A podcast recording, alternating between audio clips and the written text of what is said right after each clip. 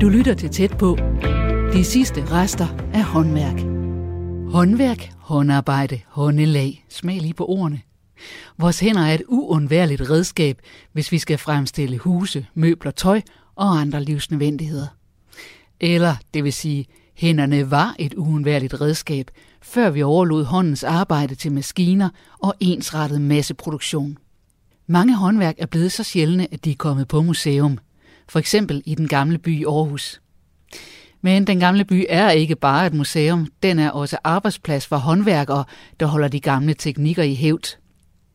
Murer Karl Henrik Vammen viser mig rundt til en snak om blandt andet gamle håndværksteknikker, herunder det moderne behov for glatte overflader, og hvad der sker, når ting går hurtigt.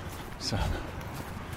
Nu er du så iklædt, altså jeg vil sige, det er jo hvide murebukser, og du har så en stribet trøje på. Stribet tøj, og det er jo, det er jo en gammel lang tradition med, med mur, muretøj.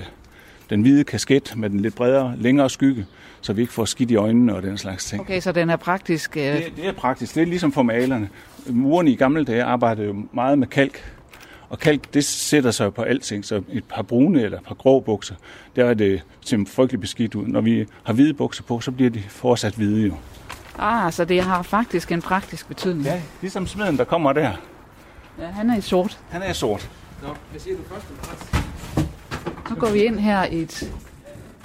Sådan. Et skiltemagerværksted. Det er skiltemagerværksted, ja.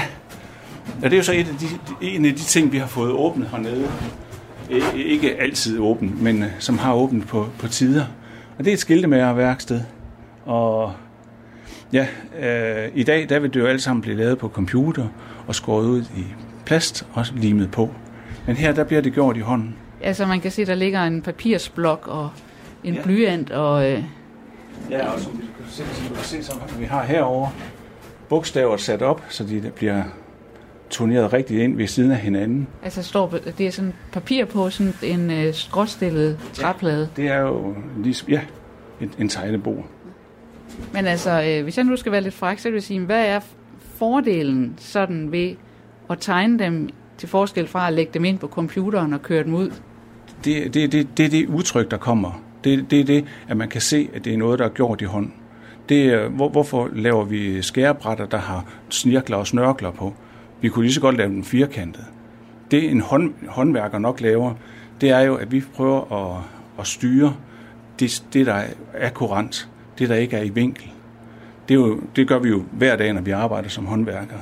Der prøver man jo for tingene til, selvom de ikke er samme størrelse eller helt i vinkel. Ja, så retter man den til. Så tilpasser vi den. Vores verden er jo ikke lige, lige og firkantet. Så det er sådan, det er mere, øhm, det giver mere, hvad kan man sige, det giver mere organiske skilte? Ja, det gør det, og en, en, en helt anden øh, overgang imellem det mørke og det lyse, eller de vinkler, der er på. Skal du lige nå at se nogen i, i arbejde? Det kan vi da godt.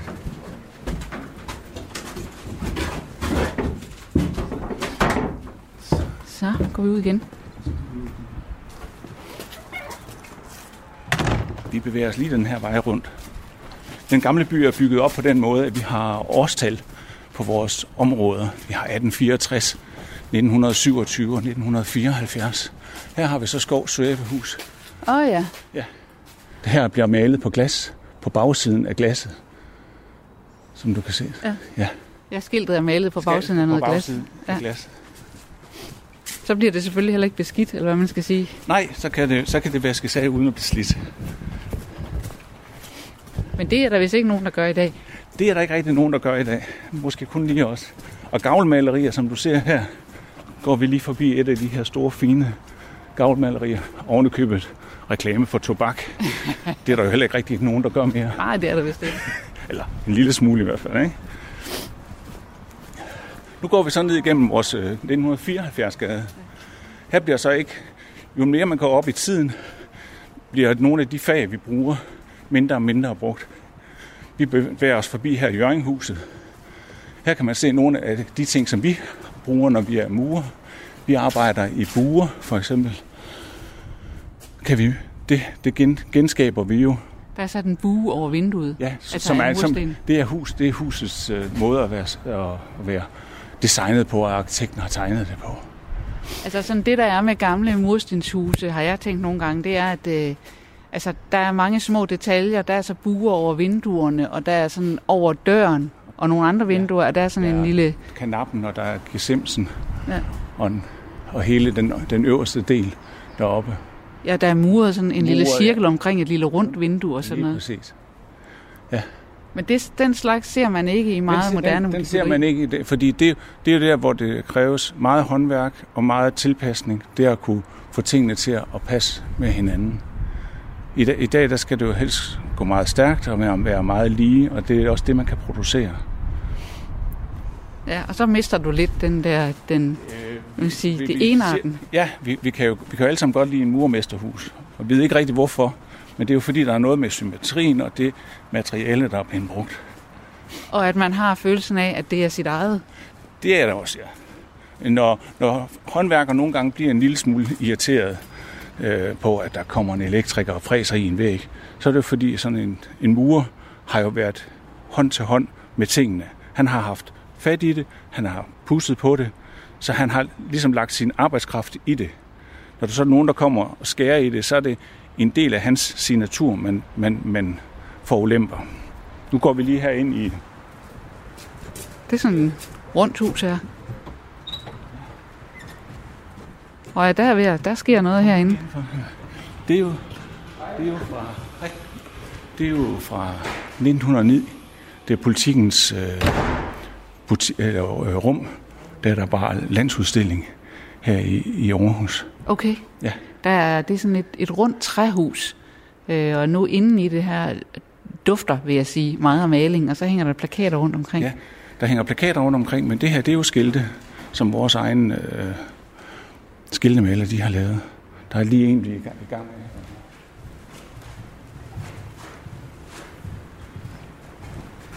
Hej. I er ved at lave et skilt. Ja. ja. Simpelthen. Oma, Oma reklame. Yes. Måske- Otto Mønsteds plantemargarine Oma. Lige præcis. Den skal hænge øh, over i 27 kvarteret. Så det er et, øh, altså forledet, er det et skilt fra 1927. Ja, det er det. Som vi så laver op i kæmpe størrelse her. Gør, bruger I, øh, nu sidder I her og maler, øh, bruger I nogle særlige teknikker til det, som er nogen, der var engang, som man ikke bruger længere, eller hvordan? Ja, ja, men altså vi bruger, øh, vi bruger linoliemaling, som man jo så også gjorde i gamle dage. Det har lige en tørretid på et døgn. Så det, det, bliver, det er jo hele tiden vådt. Okay, så det er ikke ligesom i dag, hvor man siger, at det, alting er overmalingstørre efter en time. Overhovedet ikke. det tager et døgn. Men hvad er så fordelen ved det? Jamen altså, det er jo, at vi kan arbejde med det i, i lang tid, uden at skulle tænke på, at det begynder at tørre. Nå, det bliver Det, ved med. det er et, et plus ved det, helt sikkert. det dufter også godt. Altså, det gør det. Ja, tak for kigget.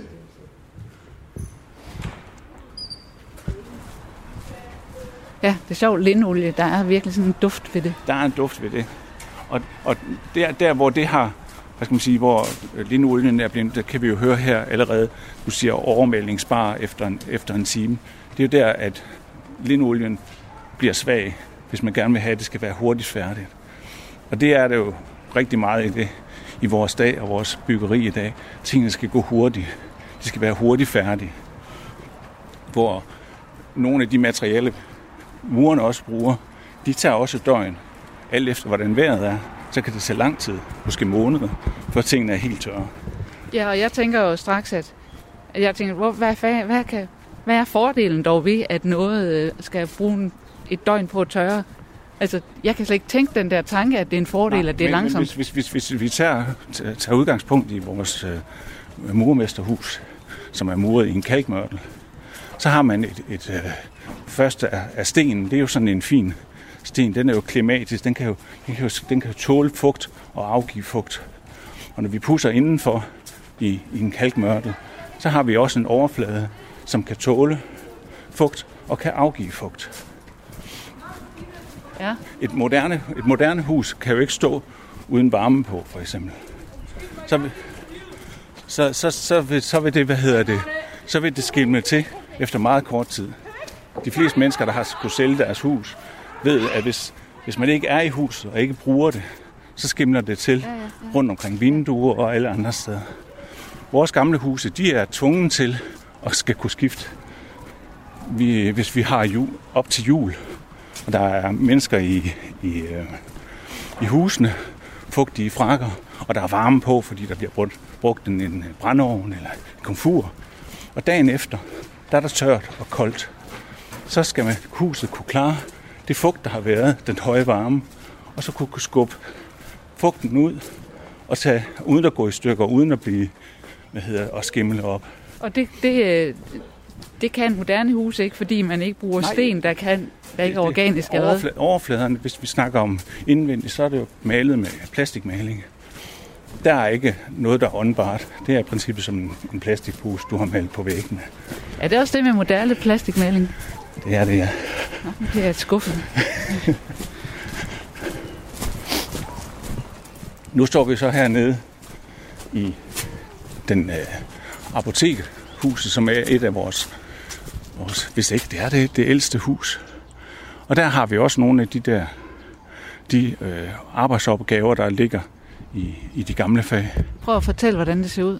Det er jo et bindingsværkshus, og når vi tager, hvis vi tager udgangspunkt i, i tømmerarbejdet, så, så bliver det her jo heller ikke gjort mere øh, tømmerarbejde på den her måde. En tømmer i dag bruger øh, metalskinner og øh, savemaskiner og alt. Her, der har man hugget det ud med, med økse og med stemmejern. Men der kan man sige, øh, det behøver vi vel heller ikke. Altså, det gør vel ikke nødvendigvis et godt hus, at det er bindingsværk? Nej, nej, Er det ikke bare det, noget bøvl? jo, vi, jo det, kan vi, det kan vi godt sige, at det, det er noget bøvl. Det er nok ikke, det er ikke nok bøvl på, på længere sigt og historisk sigt, så er det ikke noget bøvl, at vi, at vi stadigvæk vedligeholder på det. Nej, nej, nej, nej, nu tænker jeg ikke på jer, og ja, det er jo et fantastisk smukt gammelt hus, men jeg tænker, det giver god mening, når du fortæller mig, at, jeg, at, øh, at gammeldags mursten, at de ånder, ja. og de kan klare både fugt og tørke, øh, tørhed, ja. øh, uden at, at der kommer skimmel. Ja. Men at det kan de moderne materialer ikke på samme måde. Ikke på samme måde, nej. Så giver det mening for mig at huske, at det måske er smartere at bo i et murstenshus, end, end i et, der er ja. betonelementer. Et, et, et moderne hus, der skal du så have ventilationen ind. Ja. Den er naturlig i sådan et bindingsværkshus. Ja. Der er revne, så det, der er en naturlig ventilation i sådan et hus. Og man kan også kalde det træk. Ja, det kan man også kalde det. kommer an på, hvor meget tøj man har på. eller hvor det trækker, eller hvad? Ja, det er lige præcis. Nu tabte jeg en ven. Du lytter til tæt på de sidste rester af håndværk. Så kan vi lige gå indenfor. Nu går vi ind i det der bindingsværkshus. Ja. Og hvor gammelt er det så oprindeligt fra? Jamen, så er det, at vi skal ud og kigge på sådan en, en sted, der kommer lige her. Hjørnehus fra Aalborg. Ja. 1571. Så hovedparten af det træ, der er i den her bygning, det er fra 1571. Og vi lige holdt med linolie, så træet det også kan, kan ånde. Hvis man jo tænke, hmm, træ fra 1571, det må da være ved at være lidt mørt. Og... Ja, ja. Men øh, det er blevet vedligeholdt, når det er her i den gamle by. Godt. Og så er det jo, noget af det er jo egetræ, så det har jo også en lang levetid.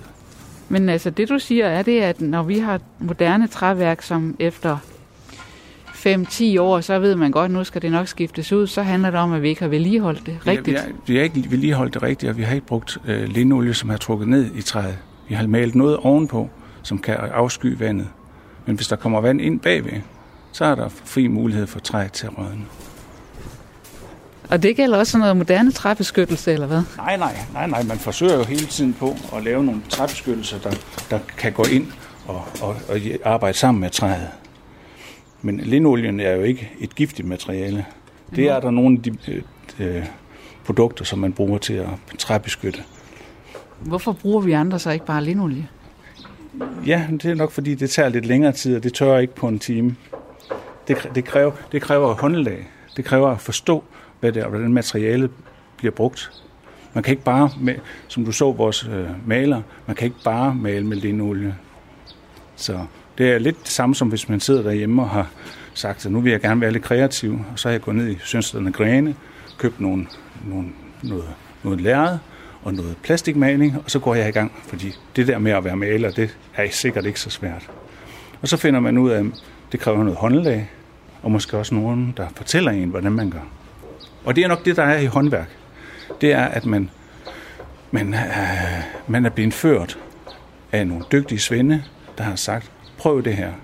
Og så skal man drage sine egne erfaringer. Man skal lave sine egne fejl. Fordi man kan ikke, det, er ikke, det bliver ikke løst første gang. Lidt ligesom at, at lære at stå på rulleskøjter eller køre på cykel. Man kan godt læse om det, man kan godt bruge det op i hovedet, der kan man godt have lært. Man kan se øh, klip på YouTube. Men, men det at gøre det selv, det kræver, at man prøver det. Og der er en, der står ved siden af sig og siger, du kan godt se, der brugte du for meget af det. Derfor sker det her. Eller man prøver det mere end en gang. Mere end en gang. Det er også derfor, at håndværkeruddannelse ofte tager så lang tid. Det er jo ikke, det er jo flere år, hvor man er ude og røre ved tingene. Tænker du, at du synes, du oplever en, en stigende grad af mangel på respekt for håndværksfaget? Hvad? Oh, ja, jeg, jeg, nogle gange så synes jeg jo, at, at det er trist, som det bliver, håndværksfagene bliver vist i fjernsynet for eksempel. Det er oftest øh, nogen, der underbyder nogle håndværkere, danske håndværkere i, her i for eksempel i København, og så er der en masse ballade omkring det. Og det er altid øh, øh, byggesjusk og den slags, man ser som være en del af, af, af håndværken. Det er sådan noget med sort arbejde i weekenden, og så ellers juske hele, hele ugen for at tjene penge. Der, der må det være svært at være ung mennesker og så sige, og oh, det er da den branche, jeg rigtig godt kunne tænke mig at komme ind i. Det er der, der status i. Men jeg tænker, med håndværket som sådan, er det jo også en, en konkurrence imellem, at øh, jeg kan jo købe et, øh, jeg kan købe et billigt samlekøkken. Ja. Øh, og hvis jeg så i stedet for spørger en tømrer eller en sneker, hvad kan du hjælpe mig med det her køkken? Yes. Og, og det skal helst ikke koste mere end det, jeg ville kunne købe i. Jamen, jamen det, man får en oftest det, man betaler for. Så du kan ikke få et køkken til den samme pris som ude i IKEA. Der skal du investere og så sige, det her det vil jeg gerne have, det vil jeg gerne selv gå ved. Skabene skal være der, hvor jeg er. Og det skal være sådan, at mine børn kan overtage det. Men ofte så er det jo det, så ryger det køkken jo ud, samtidig med, at den nye familie kommer ind. Ja, fordi alle vil have et nyt. Og så, så, så skide der være med, om, om det egentlig var en specielt god træplade, eller... Det er, det, er, det er sket rigtig, rigtig mange gange, at uh, træ eller sten for den sags skyld er røget ud, fordi man kommer med nye, og man gerne vil have, at det skal være nyt. Og så skal man måske kigge ned i, hvorfor er det, jeg vil have nyt? det er fordi, det skal være mit. Ja, ja men dit er, det, dit er det ikke også i forlængelse af, af din familie? Det møbel, du tager med dig, er det ikke en del af dig? Mm. Historien, er det ikke også en del af dig? Det er, mit er det jo ikke. Det er Ikeas design. Det er, det er nogle andres øh, valg af mit. Det, får, det tager du så på og siger, at det er dit. Ja. Ja, hvor var det, vi var på vej ja, hen? Ja, vi var jo på vej herind, og så løb vi jo under. Det, som vi står og kigger på her, det er en, en overflade, som, som, vi, som, vi, som vi kalder en, en, øh, en skibhuset overflade. Så du kan se her, der kan du, der kan du se, hvordan øh, skeen den har arbejdet hen over materialet. Altså det, det er en pusset væg, men hvor man ligesom kan se, at skeen har sådan glattet væggen. Ja, det er fordi, det er fordi man har ikke pusset med bræt, man har pusset med den ske, man arbejder med. Så den, så den, den overflade, der får her, det er den håndværker, som har arbejdet med det. Hvis du tog to mure hernede i den gamle by og bad dem om at, at skibhus en, en, et felt hver, så ville det være to forskellige overflader. Det vil have udtrykket, det vil være det samme, skibhuset. Men måden, det sidder på, måden, det bliver sluttet på, det vil være forskelligt. Så når vi arbejder for eksempel to mure i det samme rum, så sørger vi altid at arbejde den samme mur fra hjørne til hjørne. Og så har den anden et andet. Det der at mødes inde på midten, det kan man ikke. Men man kan så sige, at der er meget personlighed i, at noget er skibhuset, som du siger. Men ja. det er jo ikke sådan specielt glat. Nej. Men er, er, det, er det fordelen, at tingene de er glat? Det ved jeg ikke. Nu tænker jeg bare, at det er sådan, man, man forestiller sig, når man væggen er pusset, så er den sådan ligesom... Ja, så, så, så skal den være glat og uden, mm. uden karakter. Ja. ja. Så kan vi parallelisere det på, på andre ting. Du kigger på mit ansigt. Så hvis jeg nu var helt glat, som man gerne vil have i, i reklamerne, at vi skal være helt glatte og uden nogen ting og ingen rynker, er, er, er, det, er det en fordel? Er det, er det det rigtige? Er det mig? Hvis jeg nu bliver glattet ud, eller dig for selv, mm, mm så vil, så vil, så vil din, din karaktertræk, de vil bare være glatte. Det er så spørgsmål om det. Om, om, er det det, vi gerne vil have? Nej, det er jo det store spørgsmål. Ja. Så her der står vi jo med, i princippet med noget, der er glat. Er det, hvad har sjæl af det her? Hvad, hvad, hvad stikker igennem det her eller det der? Er, er det det der, hvor, hvor der er signaturen af den person, der har arbejdet med det, eller er det der, hvor det bare ligner noget, der er gjort af en maskine? Er der sådan en bevægelse mod, at flere siger, jeg kunne egentlig jeg, godt tænke jeg, mig... jeg ved ikke, om der er en bevægelse. Nej, nej. Men, men, men på et tidspunkt må man da blive træt af at sidde og kigge på nogle hvide, glatte vægge. Det ved jeg, jeg ved det ikke. Hvordan ser det ud hjemme hos dig? Ja, men jeg har en, en stue, der er lyseblå, en, et arbejdsværelse, der er grønt. Jeg har en entré, der er grå, og et køkken, der er stålgrå. Strål, blågrå hedder det vist nok. Så er der hvide lofter, fordi der, der er jeg så heldig, at der er en lille smule stuk. Det er så et meget gammelt tegltag, det her. Så skal der nye tegl på. Nej, det skal der ikke. Det gamle tegltag, det skal tages ned. Så bliver det stillet til side. Og det der så bliver dem, der ikke kan, ikke kan, kan overleve til næste gang, de bliver smidt ud. Men det, det kræver så også lige, at der er en håndværker, der kan, der kan, der kan skille mellem, hvad kan bruges og hvad kan ikke bruges. Mm. Ja. Det kan man ikke bare komme ud fra sig sådan om. Det, det er man nødt til at have det i hænderne. Man er nødt til at lige at slå på og høre, om, om det er skruk, om, om, om det vil revne på et senere tidspunkt. Der bliver en håndtering, og det tager selvfølgelig længere tid, og længere tid, det koster flere penge. Sådan er det. Hvorfor blev du egentlig selv håndværker? Øh, og ja, hvorfor jeg selv blev håndværker? Det var nok, det var nok fordi, at øh, jeg var nok ikke øh, i den grad egnet til at gå på gymnasiet. Det, der, der var nogen, nogen, de skulle også være bedre til noget med hænderne. Jo. Så, så det var et fravalg og ikke et tilvalg? Nej, jeg ved ikke, om det var... Håndværk er jo et, et, et tilvalg. Det er noget med, at man godt kan lide at bruge sine hænder. Og så kigger man jo på de kompetencer, man har. Og da, da det ikke er at, læse i en bog, der er min øh, spidskompetence, så må, så må håndværket jo være, så må det det, man bruger sine hænder til. Men hvorfor blev du så murer? Ja, det var så en ren og skær tilfældighed. Ja. Fordi jeg startede som tømrer. Men øh, så gik han ned med sin, med sit firma, og så, øh, så var der en læreplads som murer, og så kom jeg i lære som murer. Så det var ren og skær en tilfældighed. Og hvad var det så, du godt kunne lide ved faget?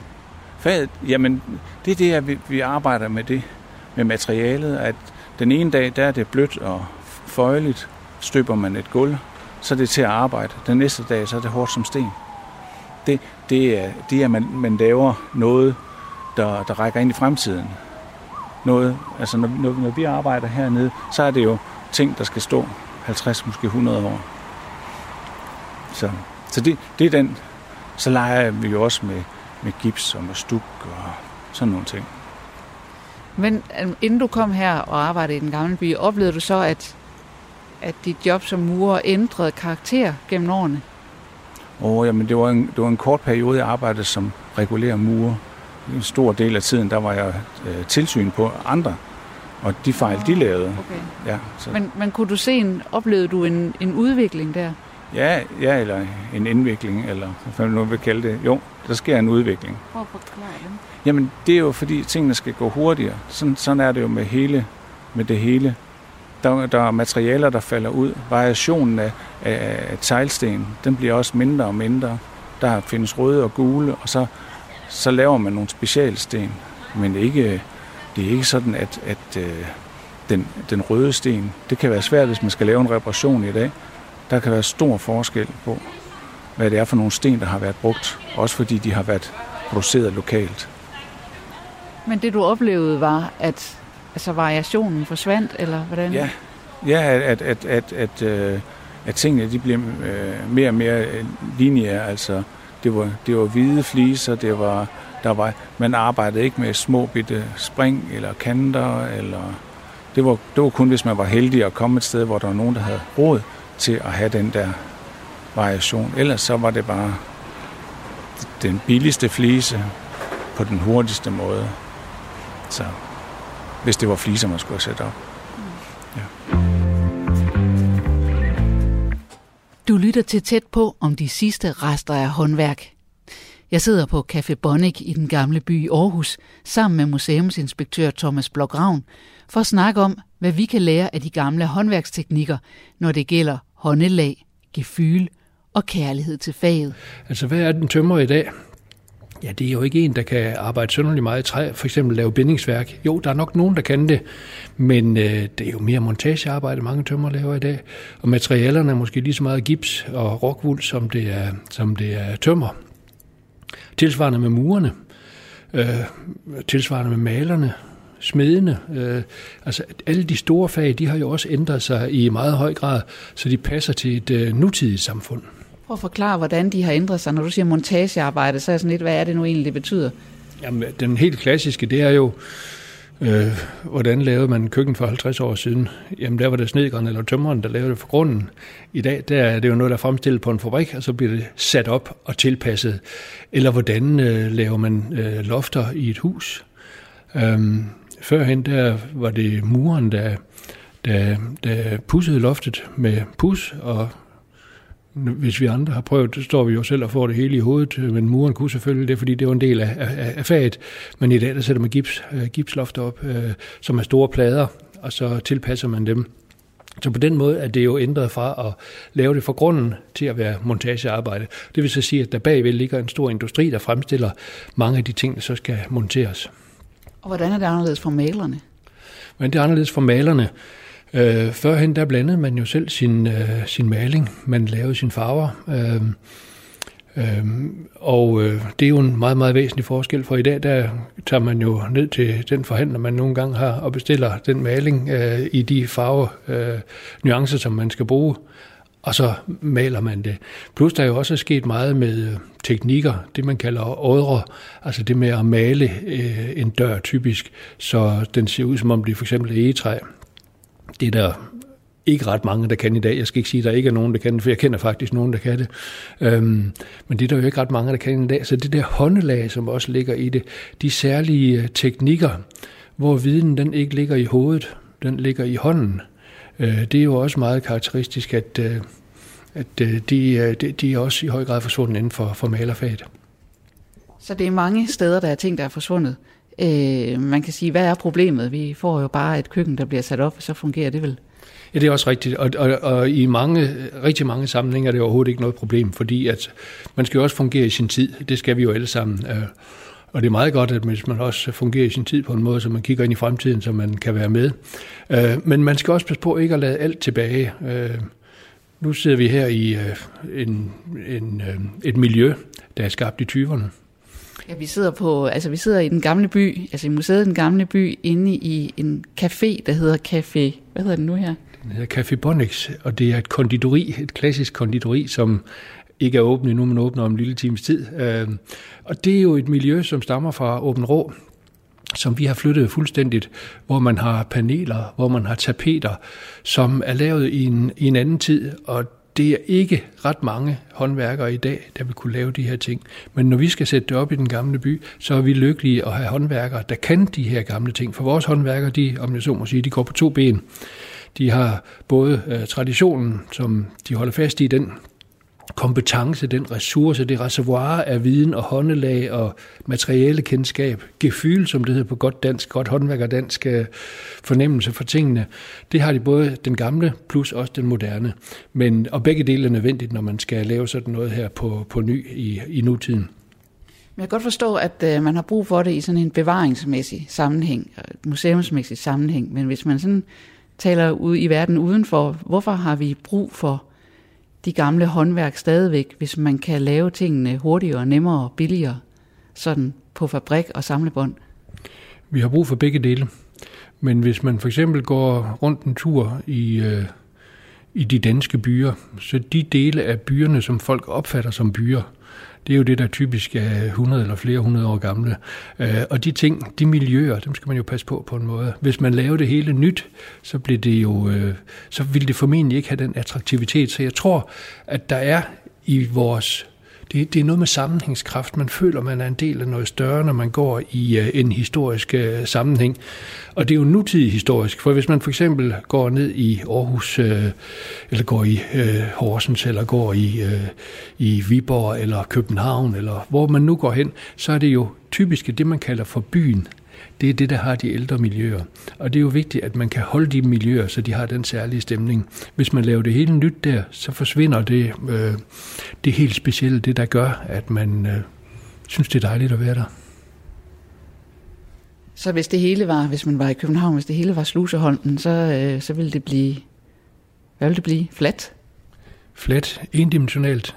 Jeg tror, det er vigtigt, når man tænker på, ja, det, nu er vi helt uden nogle eksistentielle ting, øh, men, men øh, jeg tror, det er vigtigt med flerdimensionalitet, at øh, alt ikke er bare enkelt, men at der er flere dimensioner i tingene. Og jeg synes, at mange af de der øh, helt moderne, sterile øh, miljøer, de er triste, kedelige. Jeg går og keder mig, når jeg kommer i de områder. Så hvis jeg kommer ind i et af de, øh, et af de ældre områder, og det er typisk fra før øh, 2. verdenskrig, der har man nogle helt specielle miljøer, men også lidt efter, øh, så bliver jeg glad på en anden måde. Jeg kan også finde rundt i en by. Jeg kan aldrig finde rundt i planlagte byer. Det er jo en, en pussy jagttagelse. Dem, som højkompetente arkitekter har siddet og planlagt, dem kan jeg aldrig finde rundt i. Høje Tostrup for eksempel kan jeg ikke finde rundt i, men jeg kan altid finde rundt i en middelalderby, som ingen har planlagt. Hvorfor det? Ja, det ved jeg ikke. Øh, den er selvgroet på en anden måde. Den er vokset naturligt frem af, som folk de gjorde det. Det. Det er svært at forklare. Jeg har været i mange gamle byer, og jeg kan altid finde ind til rådhuset og altid finde ind til kirken. Men når jeg går her i Tostrup, så er vejene lige brede, og husene er lige høje, og der er ikke forskel på noget som helst. Hvis man går i nogle af de engelske New Towns, så er det nøjagtigt det samme problem. Hvis man går i nogle af de helt nybyggede øh, øh, store boligområder øh, i dagens Danmark, typisk på havneområder, øh, så synes jeg, jeg oplever meget af det samme også. Det, øh, selvom husene kan være forskellige, så er det meget, meget ensartet alligevel. Altså fordi, at øh, gaderne sådan er ligesom et stykke ternet papir? Jeg tør ikke sige præcis, hvad det er. Øh, det, og hvis, jeg tror egentlig, hvis nogen havde øh, kunne gennemskue de her ting og forklare præcis, øh, hvad der kunne være problemet. I hvert fald for sådan en som mig. Der er sikkert mange, der synes, det er dejligt. Øh, der, det er normalt også gode lejligheder. Man har øh, fantastisk udsigt mange steder. Der er mange kvaliteter. Øhm, men jeg tror, der er mange, der også har den her fornemmelse af, at det er lidt fladt, lidt trist, lidt øh, ensartet, lidt ensformigt, lidt endimensionalt. Øhm, og hvis man havde øh, nøglen til øh, en forståelse af, hvad det var, der gjorde, øh, at, at de var sådan, så tror jeg ikke, man vil gøre det. Så har man nok, øh, så tror jeg, man vil være rig og have fundet på, hvordan man skulle lave byer på en anden måde. Hvis vi da skal vende tilbage til, til selve håndværksfagene. Øh, hvis man nu tager en maler, fortalte før, at øh, malere i gamle dage, de blandede selv deres maling. Ja. Øh, og i dag, så kan man gå ind i en malerforretning og sige, jeg skal have en E17, og den skal sådan og sådan og sådan, og så bliver den blandet i en, rystet i en maskine, og det er så det. Øh, hvad var fordelen ved, at den enkelte maler blandede sin egen maling? Jeg tror igen, så blev det hele ikke det samme.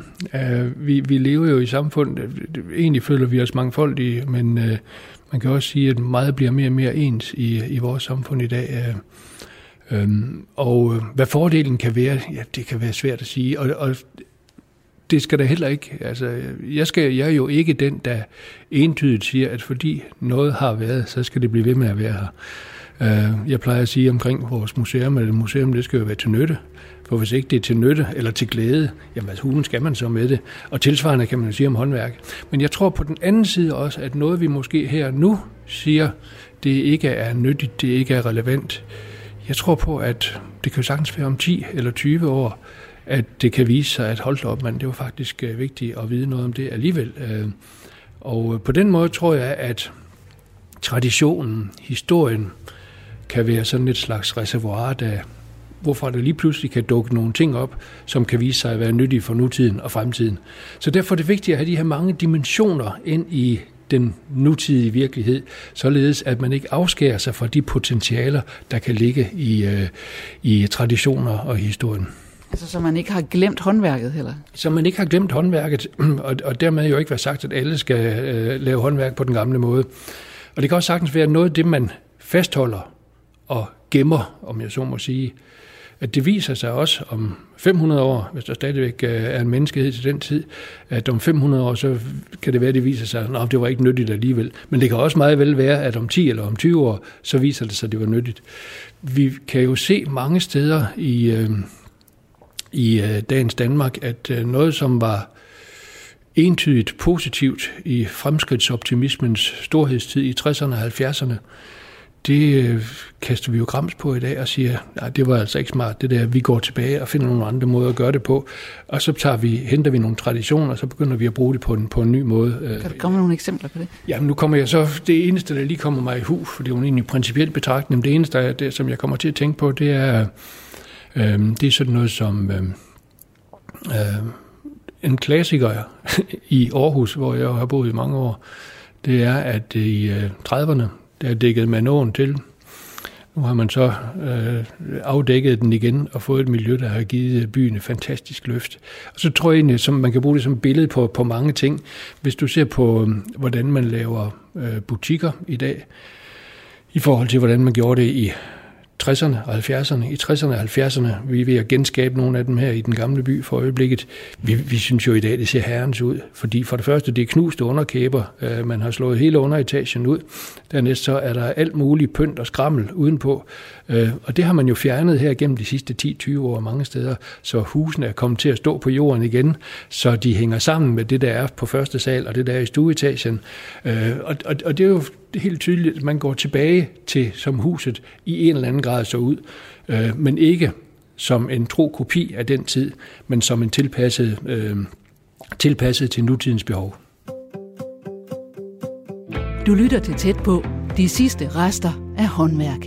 Jeg kan jo se her, øh, det er noget, som, som vores murer her i den gamle by har fortalt mig, at de stadigvæk bøvler, som det hedder på godt jysk, med nogle af de enormt smarte løsninger, man fandt på i 60'erne. Ren cementmørtel. Det er sikkert fint, når man skal lave moderne betonhuse, men hvis man skal arbejde med huse af ældre karakter, så ødelægger det husene. Så når man bruger, har brugt ren cementmørtel, hvad man gjorde, fordi jamen man troede på, at alt nyt var godt, øh, og skænkede ikke en tanke, at det kunne være, at den måde, man har nu har gjort det på i flere hundrede år, at det måske også havde en værdi. Det er faktisk absurd, og, eller utroligt, at man tænkte sådan, men det gjorde man jo på mange måder. Men øh, der har man jo så fundet ud af, at, at øh, den rene cementmørtel, den er jo ikke god for de gamle huse. Den skaber nogle miljømæssige problemer. Den gør, at det hele krakelerer meget lettere, og en masse andre ting. Der er ikke, det, øh, der er ikke den åndbarhed i huset. Det ånder ikke igennem øh, på samme måde som gennem en kalkmørtel. Og øh, jamen det bøvler man så, som jeg sagde, med at pille ned i dag, og så øh, finde de steder, hvor, hvor det er, og så få, få repareret på det. Men måde, som vi tror på, er den rigtige i dag, så er det spændende at se, hvad man siger om 20 år, om vi har gjort det på den rigtige måde.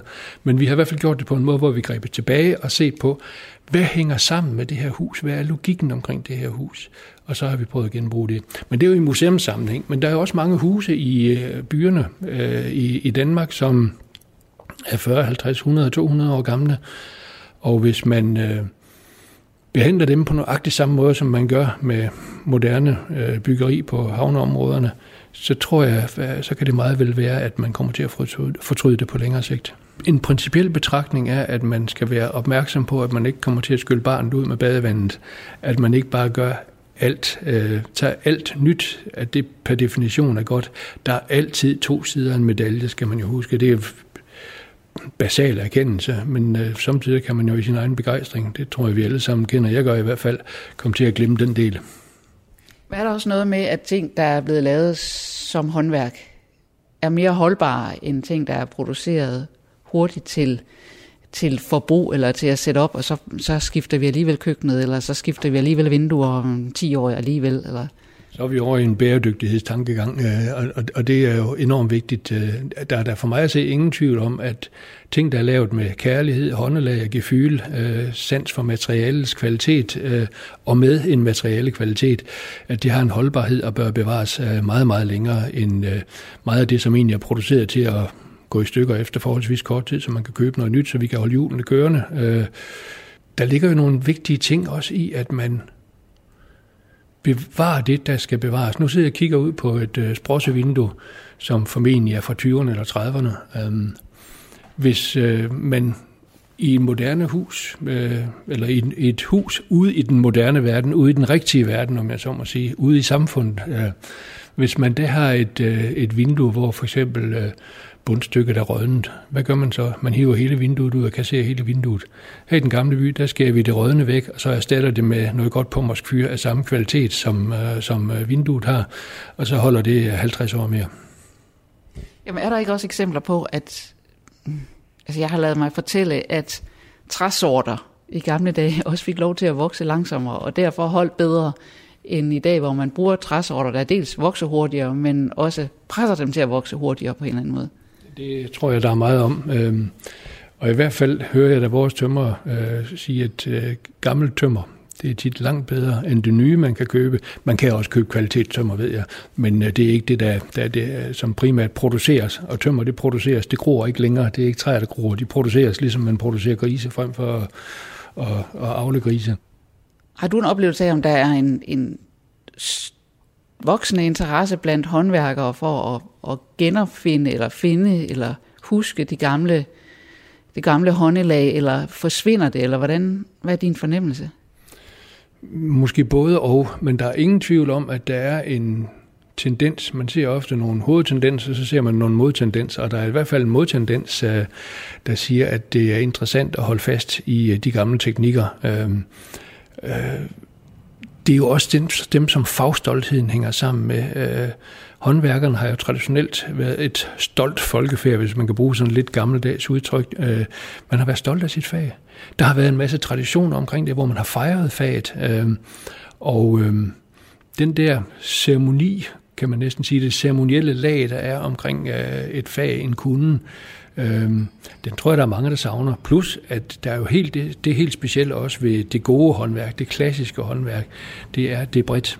Man har en bred uddannelse, man kommer i kontakt med, med mange sider af faget, og bemestrer dermed meget. Så en, øh, en håndværker, en klassisk håndværker, og det gælder for så vidt også nogle af de nyuddannede, fordi i Danmark har vi en rimelig bred håndværksuddannelse i forhold til, til mange andre lande, hvor man mere har specialarbejdere.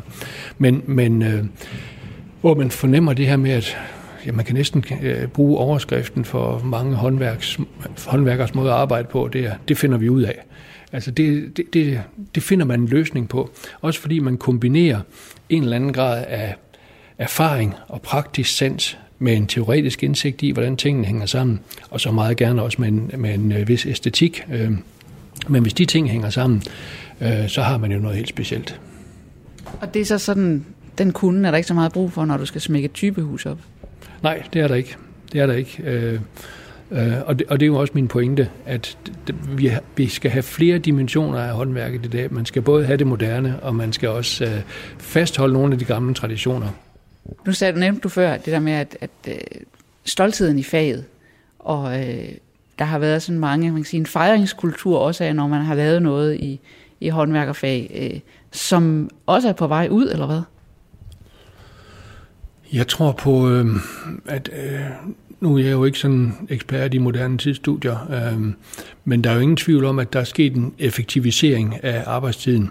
Arbejdstiden er blevet kortere, men den er blevet meget, meget mere intens. Det vil sige, at man arbejder hele arbejdstiden. Og så er der jo ikke den grad plads til, øh, til øh, fejringerne og, og, og de små sejre. Øh, øh, klap på skulderen og en sjov historie. Øh, men men øh, førhen, der var arbejdstiden længere, men den var mere porøs. Man havde mange flere elementer øh, lagt ind i arbejdstiden.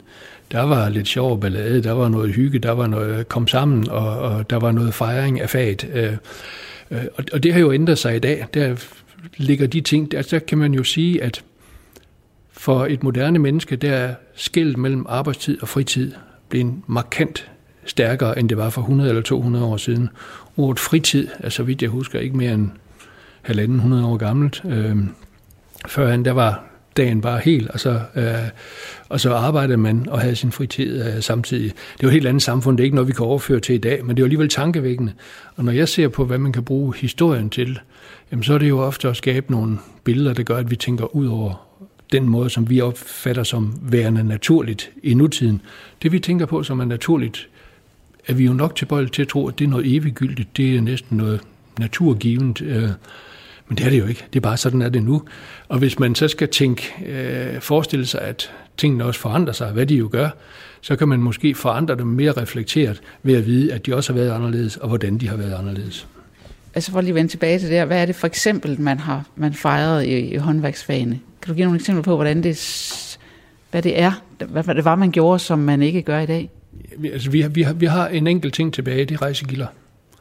Øh, når man har ja, rejst et hus, det er faktisk et ord, der går helt tilbage til, øh, der, der går helt tilbage til, det var tømmerne, der lavede huset i bindingsværk, så det var skelettet, der sådan kom op først, og når, når hele tømmerskelettet, det var, det var, hejst, altså, eller det var rejst, altså bindingsværket, så holdt man rejsegilde.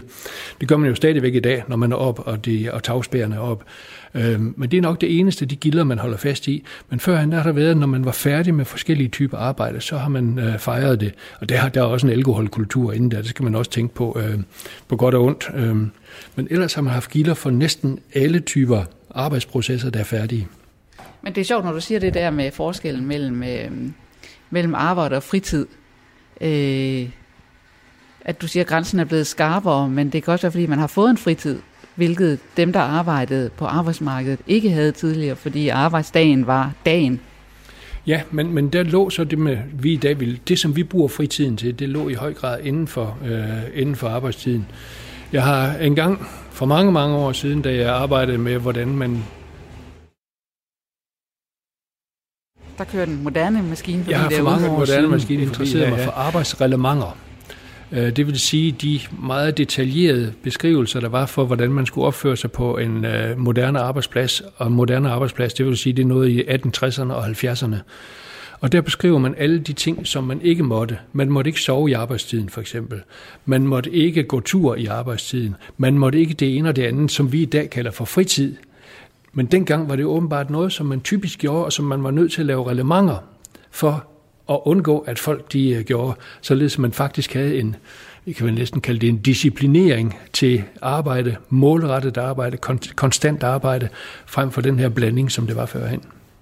Men som jo er kommet lidt igen, kan man sige, når, når altså arbejdstiden er jo for mange blevet meget mere flydende med hjemmearbejdspladser og sådan.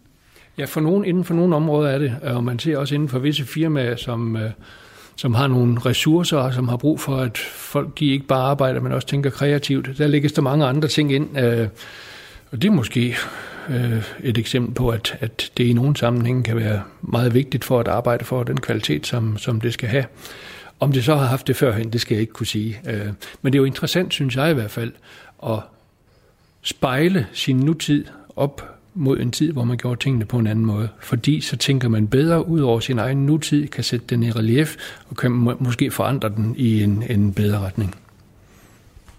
Ja, når, når, vi, når vi snakker om håndværk her, så snakker vi meget om, at de var, altså, at det var kvalitet, man lavede, og man kan også lære noget af kvaliteten, og man kan føre den videre ind i vores tid og fremad også. Øh, men der må jo også være nogle ting, der var noget gammelt lort, som det er godt, vi ikke gør længere, også, også håndværksmæssigt. Altså, når det var nylavet, så var det nok ikke noget gammelt lort. Men, men, øh, nej, nej, men, men, men, men det er da klart, at der, der er der også dårlig håndværk, og man skal heller ikke romantisere det, øh, fordi hvis, hvis det lyder som om, jeg romantiserer det gamle håndværk, så har jeg udtrykt mig dårligt, eller også har jeg ikke tænkt klart nok. Øhm, og selvfølgelig har der været dårlige håndværkere, der har været noget, der var dårligt, øh, men det, som nok er sket gennem en håndværkstradition over flere hundrede år, det er, at de dårlige teknikker, de er lige så stille blevet skubbet til side. Fordi øh, det har man så erfaret, at det fungerede ikke. Det er, det er prøv at se, om det dur. Øh, og hvis det dur, så bruger man det. Øh, og hvis det ikke dur, eller kan gøres bedre, så gør man det på en anden måde. Øh, I dag, der tror vi jo, at viden ligger i hovedet. Øh, og dog ved vi godt, at det ligger lige så meget i, øh, i hånden eller i kroppen. Glæden ved håndværket, nu snakker du om den faglige stolthed ja. tidligere, men glæden ved det, man gør, den er vel også, hvis det også er, er sanseligt, at man skal kunne mærke på træet, man skal kunne mærke på muren, øh, at det ikke bare er mm, nogle taler nogle mål, man koder ind og fik, fik, fik, så er det ordnet, men at det er noget, man mærker, at der er en, at der er en faglig glæde ved det. Det er der ingen tvivl om, øh, og det er interessant, at du bruger ordet glæde, for der er en glæde ved at kunne sådan nogle ting, og opdage sådan nogle ting, og erkende sådan nogle ting. Øh, og det øh, er meget vigtigt at, at være opmærksom på. Og det er en del af menneskelivet, det er en del af håndværket også. Øh, men jo mere man gør tingene endimensionale, jo mere flere elementer man fjerner fra mennesker, der ligger det over andre steder, øh, jo sværere bliver det måske at have den alsidighed i oplevelsen og i arbejdet. Hvor, øh, hvor stammer din egen, din egen interesse, din egen glæde for det med de gamle håndværk fra? Altså, du er jo ikke uddannet håndværker, så vidt jeg ved. Nej, jeg er, jeg er en akademiker, som godt nok har prøvet lidt praktisk, øh, men øh, jeg har jo altid været fascineret af at se folk, der kunne deres håndværk. Jeg har altid været lidt misundelig over at se så mange øh, ting, som de så kunne, selvom det var min svigerfar, som var tømmer og snedker men han kunne lave næsten alt, øh, bare fordi han havde opbygget den her praktiske sans. Han havde arbejdet sammen med mange, øh, og fagets brede øh, erfaringsbaggrund, den gjorde mange ting.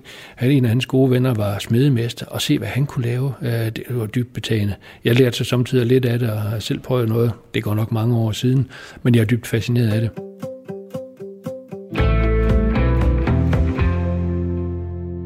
Du har lyttet til tæt på om de sidste rester af håndværk. I udsendelsen medvirkede murer Karl Henrik Vammen, skiltemaler Anton Bo Stefansen og museumsinspektør Thomas Blokravn. Christine Sølling Møller har tilrettelagt. Skulle du have lyst til at høre den her og andre tæt på udsendelser, sådan lige når det passer dig, så kan du finde dem på radio4.dk, og du kan også finde dem der, hvor du i øvrigt finder dine podcasts.